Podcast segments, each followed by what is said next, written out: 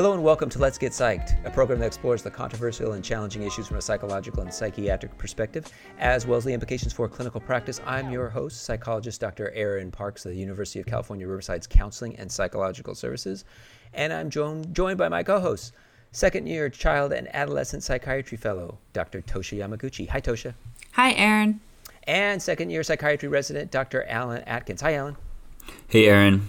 The views expressed on Let's Get Psyched are those of the speaker. They do not represent the University of California, UC Riverside's Counseling and Psychological Services, or UCR's School of Medicine. I always challenge myself to say that as quickly as possible. To saying that's you how I do say it really fast, yeah. I get little joys from the show. Uh, today we're going to talk about the glymphatic system, which is something I know nothing about, which is great because we have two doctors here.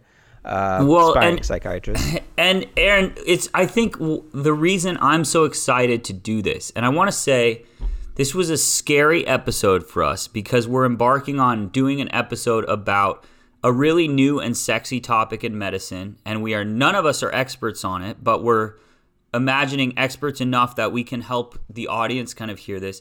But this is something that we don't know about either because this was not taught when we were in med school. And I mean, as I'm I'm the least senior member here, I was in med school one and a half years ago. So this is an extremely new thing. I just found out about it about a month ago. I think it's exciting that there's a a full system in the brain. We're not talking about a metaphorical sort of computer model of cognition system. We're talking about a physical, proposed but uh, seemingly existing system in the brain that is um, inside all of our heads singing along right now. oh, why should I care? Let's get to the. You what, should what is care is because yeah, that's a I, that's a great question. Let's see if I can take a stab at this. You should care because knowing about this system will not, will help you function better in daily life, potentially prevent cancer, potentially um, decrease your chance of Alzheimer's dementia. Um, you should care because there are studies being done about ways to potentially enhance this system that could prevent dementia and, and seems to do so in rats. Um, how's that? Uh, good, because I don't want cancer. That's definitely a thing that I don't want. I also asked one of my medical students today from UCR, and she said that they she's never heard of it, so they're not studying it in med school today.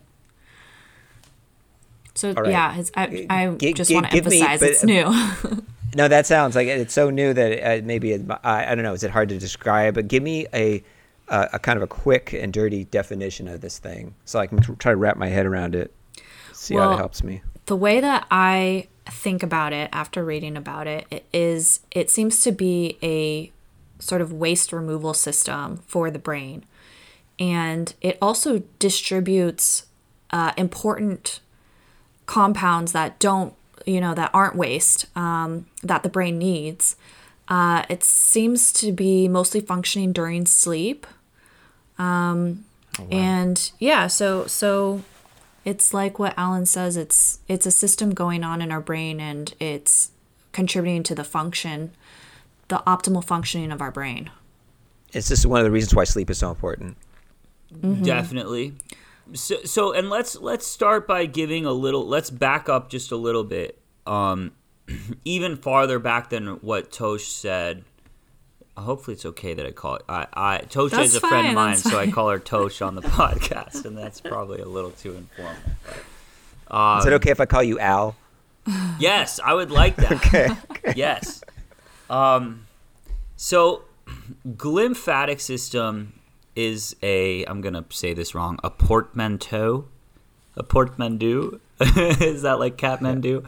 Anywho, um, the, the, it's a combination of the word glia, which, if I remember correctly, means glue in Latin and is a category of cells in the brain which do some different things. But the the fact that it means glue in Latin is reference to the fact that they they help brain cells sort of adhere to each other and they, they help in such in a sort of structural way in the brain.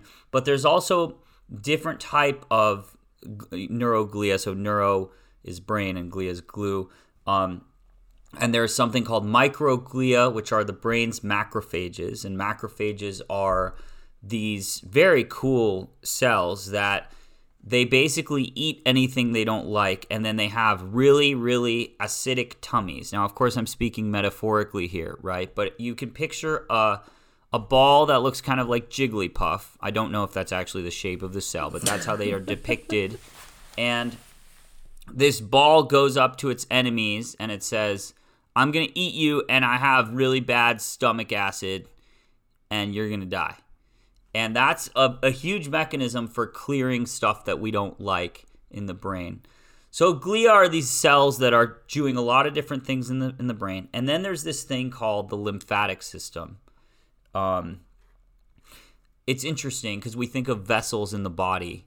We think of uh, mainly blood vessels, right, veins and arteries, and I think the public doesn't often think about the fact that we have sizable and considerable vessels that are running another fluid through our body. They eventually dump into the veins, but for a while they're independent and they start as these tiny microscopic collecting ducts for waste in what's called the interstitia, which is kind of the fluid that escapes to the areas between the cells in our body. So if you can imagine free floating fluid with waste products in it that the cells are kind of dumping out um, in the body, and like when your feet get swollen, that's because they have a lot of that free free floating fluid. And that free floating fluid then collects into these ducts, and these ducts kind of converge on vessels, and the vessels converge on larger vessels, and those vessels converge on larger vessels in the same way that capillaries turn into veins. But th- this is called the lymphatic system. And the lymphatic system takes all this junk and it puts it into the veins so that it can then be filtered out by different filters in the body like the lungs function as the filter, the spleen functions as a filter, the kidneys function as a filter, the liver functions as a filter. All these things can be filtered out and detoxified. Um, extremely important for our existence. So if you take the glia and the lymphatic system and you merge them, you get this glymphatic system name. All right, and it helps it to, to kind of think of these things, uh, these systems as working in concert to mm-hmm. uh, enhance your psychological functioning, your mental processes, uh, maybe prevent um, Alzheimer's disease, something like that. Apparently, the glymphatic system even dumps into the lymphatic system. That's what they're finding. oh wow! Mm-hmm. It's all connected. Okay, so it, uh, my thought. I mean, go go with it. However, you. I'm just thinking of a person that wants to improve their health. So, uh, is there anything that I can do? So sleep more. Yes, I've got that on my checklist. I do. Let's I save that. We will not forget that person. Let's save that. We like to on the podcast. We like to have kind of our action items be towards the end. Is that okay, Aaron? Oh, sure. Okay, so let's keep talking about it, but we have some good action items for you. And I do want to say that because this is so new and sexy, um, not all of the stuff that we're doing is as firmly anchored in evidence as stuff from the past, a lot some of it is expert speculation by leaders in the field. So it's not it's not snake oil, but it's not randomized control trial level of evidence either. We'll we'll say that um, for for the tips section that'll come later. Well, how do you know it's like not operating efficiently or well? What like what are the signs of like oh well the problem here's a problem okay, your lymphatic okay. system is all screwed up so there's different proteins that can accumulate in cells, and um, those proteins. So so some famous ones. One of them is called beta amyloid, and one of them is called tau, and they're associated with Alzheimer's, dementia. Um, there's other proteins. Uh, I believe there are proteins. One is called Lewy bodies. Um, I believe I believe there are also you know, I'm gonna I'm gonna quit while I while I'm sure that what I said was right. But I think actually almost every type of uh, neurocognitive disorder involving dementia has proteins that are sort of matched with it. Yeah, you're right. And Lewy bodies are proteins. Not yeah, not just. I, I think there's even proteins for Parkinson's. Um, and I know there's like alpha syn. Oh, that's the Lewy bodies. Never mind. So um, anywho, those proteins are potentially, or at least some of those proteins are potentially cleared by this system. And if this system wasn't work, working well, which is the case in older individuals, that can lead to accumulation of these proteins in cells because they're not able to leave. And I think and you're, while- you were talking about Lewy bodies in Parkinson's too. tell us. That that's what you were talking about. In Parkinson's, you have Lewy body. Oh yes, yes, that's right. Thank you. Yeah. Um so the idea is that if this was not functioning correctly, that might uh, result in the in the acceleration of some of these diseases, um, and also has been thought to potentially lead to cancers. Um, there was one study in Nature, I believe, where they looked at kind of aiding the glymphatic system along with some ultrasound stimulus, and that study ended up um, finding that they were able to dissolve greater amounts of these proteins. Is that what you saw, Tosha, or did you not look at that one? I didn't see that one. Okay. Um, I, I I wanted to talk about one study I saw though that sounded pretty interesting. Tell us. So, um, apparently, one of the first times the glymphatic system was actually traced was in an in vivo mice study uh, in 2012, where they used photon microsc- microscopy, which is um, using like these fluorescent markers that you can watch um, while the mouse is alive, just passing through the the CNS or the central nervous system. So that was one of the first earliest times that okay. they what is traced. the central nervous system? Or at least, what do you mean by it here? Um, so we're talking about the brain specifically, uh, but as a major part of the central nervous system. Cool. And we're talking about the flow of, of cerebrospinal fluid through the brain and spine, which are kind of traditionally. I'm just trying to make this available to, to all our non doctor listeners. Um, the central nervous system is con- traditionally considered the brain and spine. And this whole theory is kind of a an evolution of a previous idea. And thank thank you, Tosha, for having kind of pointed this out that this isn't exactly like a, a de novo out of the clouds invention of this system this is or, or sorry discovery of this system this is kind of an evolutionary on a on, an evolution on a previous idea of how cerebrospinal fluid flowed through the brain and spinal cord and was kind of filtered um yeah sorry back to you tosh Yeah, I just thought that was interesting that there is, you know, um, there is actual evidence. Because when you first mentioned this, I had the thought of, is this real? Like, I've never heard of this. Um, but the fact that it's been traced and then they've actually realized how there's an exchange um, of the fluid, how the glymphatic fluid is um, formed I- I guess you would say is through some osmotic pressures and things, which I think Alan, you i'm pretty I don't know if you want to take a stab at that. Yeah, I mean, this is all risky waters for us, and so we're so please appreciate our efforts. But um, it's it's pretty exciting. The idea here is that there's a pressure a pressure differential between one more central part of the brain and one more peripheral part of the brain, and that cerebrospinal fluid, which is this fluid. Okay, so yeah, we kind of need to explain that. So there's this thing called the blood brain barrier. And basically, the idea is that blood is actually really toxic to the brain. And if you ever get a spill of blood in your brain, that's called a hemorrhagic stroke. And it's going to be the worst pain you've ever had in your life. And you're going to go to the hospital, hopefully, or else you'll die. And um, it's it's uh, that blood. If you survive it, that blood that stays in your brain will do damage for a long time, and that the breakdown products from that blood will continue to be seen on brain scans. Um, creating, I would venture to say, permanent damage to the brain. Um, yeah, that's not even that bold an assumption. Um, and so what so the brain but the brain needs to be able to get all the good stuff that's in blood right? So what we do is we have these what's called fenestrated capillaries um, which have a layer of kind of cells that from the brain that are hugging them.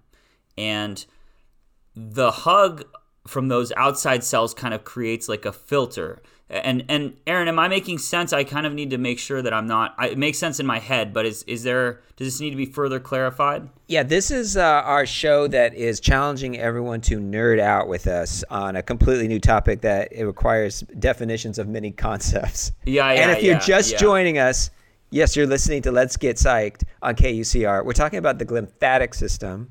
See, this is what we do. We make sure that we scan. We scan the horizons for the newest, most interesting topics, and this is definitely one of those. It, well, at least it meets the, the definition of the newest, one of the newest ones. so new, it's not even being discussed in some medical schools. Just I, that's this- real. Uh, yeah, Uh, but the this glymphatic really system. caught my eye. And- no, this and- is a very important thing. I don't doubt that for a second. and I think this is the future. Uh, so okay, so so all right, we're picturing of an, a capillary, which is the tiniest of blood vessels, and it's surrounded by like a hug from cells. And if you're being hugged by something, you're being constricted, and that constriction creates kind of like a filter. And that filter doesn't let big parts of the blood, and of course, we're talking on a microscopic level, but big parts of the blood, like blood cells, through, but it lets little things through that we need in the brain, like nutrients and um, oxygen, and in, in its dissolved form, and, and things that are that are good. Um, that's called the blood-brain barrier, and I'm sure. Well, I'm not sure, but maybe you've heard of discussions of which things can and can't cross the blood-brain barrier, which is both a physical and a chemical um, filter barrier. And so anything that makes it through the blood brain barrier and is allowed to be brain juice, it becomes called cerebrospinal fluid. And cerebrum means brain and spine means spine and fluid means fluid, right? And so any the the filtrate from the blood becomes the cerebrospinal fluid and that fluid has the ability to kind of act like blood does for the rest of the body. So it carries nutrients, but it also takes away waste. And what we're learning is that there's this pressure differential that allows it to kind of be directional and allows it to carry the waste into certain ducts in the in the brain that are going to carry that then into the lymphatic system and get rid of it and that system works better apparently one when you're sleeping and two when you're horizontal hmm I didn't see that part. That that is good. It's a good reason to lay down a lot. So I, I, like think laying down. I think Ellen, you were also talking about those proteins that contribute to dementia other cognitive disorders, um, and how if those things don't get cleared out by the uh, glymphatic system, um, that's one of the hypotheses that they're having is um, the reduced. Sorry, let me back up. The reduced efficiency of the glymphatic system, which happens as we age, is one of the contributing factors to developing dementia. And then also in traumatic brain injury, when you have an injury to the head, you're damaging the glymphatic system, even if just temporarily while the brain heals. Um, but that for that short period of time, um, the uh, uh, the dis, disa- disability of the glymphatic system leads to cognitive changes that can happen with traumatic brain injuries. And and one of the the most famous cells in the Alzheimer's research is called the astrocyte. And astro means kind of star-like, and cyte means cell. They're also called astroglia, which astro star-like glia, as we mentioned earlier, is glue, right? And these are these cells that have actually been found to be the cells that form the glymphatic system. And that's real. I mean, that's been imaged, right? And so these cells are making these tiny little ducts that are ducts that are beyond the um beyond what I described earlier and they're I it sounds like they're kind of like collect collecting dust ducts um I see them described as perivascular tunnels meaning tunnels around um the vasculature and they're carrying all this stuff away that we're talking about, but they're also making sure that everyone gets their fair share of sugar and fats and amino acids, which are like the building blocks of protein and growth factors. And I say the building blocks of protein because again, we things have to be really small to fit in this area. If you were to have full proteins, a lot of them wouldn't be small enough to fit. So the cells take them up and they'll make bigger things with them, but they have to be small enough that they can be transported around everywhere. This makes me think of that um, magic school bus thing. I want to go on a tour and be microscopic. Pitch And that. I don't do even know if they this have that show anymore. Yeah, So- we should start a magic school bus show. So what we were what we were about to talk about um, earlier was that the hypothesis now is that if you get good sleep, your glymphatic system is going to be functioning at an optimal level. So to optimize your glymphatic system, the um, the theory would be you optimize your sleep. So tips tips on that would be essentially sleep hygiene tips. What is sleep hygiene, pray tell us? So sleep hygiene um, is the I, I I feel like the newer movement in sleep medicine where um, they're talking about sleep the same way they talk about basic um, exercise skills, uh, healthy eating skills. It's all about um, behavioral, daily behavioral um, exercises that you would do to ensure you get good sleep. So that would be, you know, having a regular bedtime, having a regular uh, time when you wake up, having that cyclical constancy uh, really reinforces the body's natural sleep wake cycle. Um, and other things you can do for good sleep hygiene would be to limit your uh, access to technology or screens specifically because uh, screens emit this blue light that just naturally keep us stimulated. another part of sleep hygiene, and we can go on this forever, but the, these are so important for these sleep hygiene things are so important for so many different aspects of health. Um, another sleep hygiene thing that's that's extremely important is things called zeitgebers. So zeitgebers are cues from our environment that allow us to kind of make sure that our internal clock is going correctly. So some obvious ones are you want it to be dark at night. So that's calling back to Tosh saying don't use a screen at night because the screen is telling the brain, oh, it must be daylight. Or we didn't evolve checking Facebook, right? We evolved with the the light going down at a certain time and also the temperature going down at a certain time. And um, I want to um, give credit here to some cool ideas we found from the um, Found My Fitness podcast, which is an, an amazing podcast about um, kind of in much, much more detail aimed at, I think, kind of health professionals for this kind of stuff. But basically, if you look at some societies and traditional kind of ways humans have interacted with sleep before technology, the sun going down is part of the sleep initiation. But these, but what they find is that it's not when the sun goes down that folks go to sleep. It's more like around 9 p.m. when the sun goes down and the land has started to um, dissipate that heat, and then the body temperature starts to go down once the, the temperature of the air in the land has gone down uh, from the from there being no more light. So temperature turns out to be a very important zeitgeber. Other zeitgebers that are found to be very effective are bright light in the morning, but also um, listening to like loud music with a good beat in the morning. Every morning when you wake up is an incredible zeitgeber And all of those things improve sleep quality, which in turn, you know, improves memory and improves ability to function and improves ability to regulate emotion. All right. That's interesting. I think that upbeat music thing is interesting. I have never heard of that. Be interested to see what, why why that is or what the research is on that. But I I do have a playlist on my Spotify account that's titled driving and it's specifically to like get me amped for the workday. What is what, what- any Like, song that we me- would recognize? wakes me up. Um, I don't know. Uh, I guess I have some like Lizzo on there, maybe some like uh, bachata, some like dance, dancey music. Oh, that would energize. Yeah. All right. All right. So let, let me let me just get. So we got a good sleep. All right. So yes, I I I need to. I want to do that. I want to get better sleep because I don't want Alzheimer's. I definitely don't want Alzheimer's. Uh, or, or cancer for that matter. But uh, okay, so anything else? Is there something about diet or exercise that helps with this system?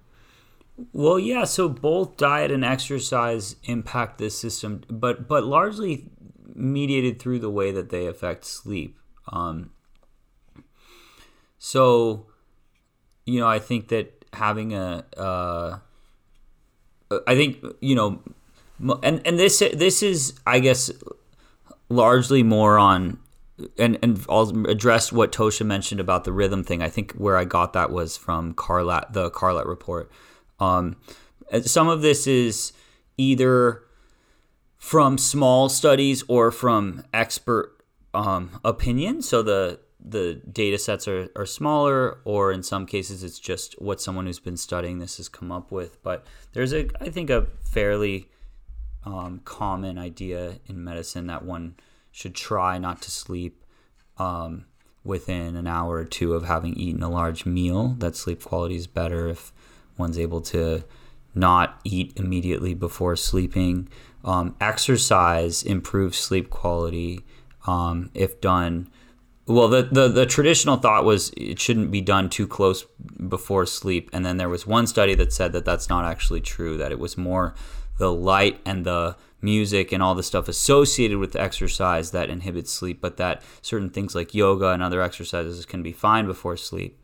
Um, but certainly all those healthy living things particularly you know let's say you're doing the exercise in the morning and you're also getting sunlight because of it um, the sunlight that we get is so much more intense than even the most you know the brightest office lighting so that getting outside part can be one of the really helpful things with exercise as well well okay so all right, so I'm gonna do that. It's it sounds like we we're also giving kind of tips on sleep, which is good uh, because this is like sounds like this is the main way to keep your glymphatic system healthy. Um, is this can this be checked? Like, can you go to the doctor and say, "How's how's my glymphatic system?" Ooh, I see. Would a, they be like business Duh, and then you'd be like, "Oh yeah." this is gonna be the next. Would I catch thing. the doctor, and then the doctor would feel uninformed and then ask me what the glymphatic system is because now it might be even more useful for me. Yeah. I, I, you know, one thing I'll, I'll, I'll go ahead and throw us under the bus a little here, and I can admit that I've done this too. I think doctors, when they hear a new medical term from a patient, they are very suspicious and tend to be quite dismissive. Um, and like I know for me, the first time I heard of the, um, what is it, the MTHFR mutation was from a patient and they said like, shouldn't I get this test? And I was like, I don't think so. And then I Did you ask out them where they they found good that? point. They said that yeah. they're. They Where'd you said, find that on the internet? Did you? They said their like cousin was a fancy doctor or something, and that Oh, okay. it just. I That's guess my own of doctor, insecurity inhibited my open mindedness until ten minutes after the session, and I had to kind of. I had to apologize the next one and say, you know what, maybe that's a good idea. Um, So don't yeah. do it in a caring way. Don't try to humiliate the doctor. Just say, "Doctor, have you heard of the glymphatic system?" Doctor, are you enlightened like I am? It, but you know, going back to the reality, is there a way to check this, the, the health of this? I mean, I, I wonder if this there a can, it has been it has been you know in in I don't know Tosha. Do you know if the the the sort of um, tagger like the radio tracer imaging of it was done in animals or humans? The um, study where they were using the those fluorescent markers was in mice, Mice, but I don't know if full-time. they've done it in humans yet. So we have yet to develop a test, a reliable test, which is you know makes sense. It's, it's, it's- But I don't think you would do that on a uh, in a clinical on a clinical basis. Yeah, it would be for research.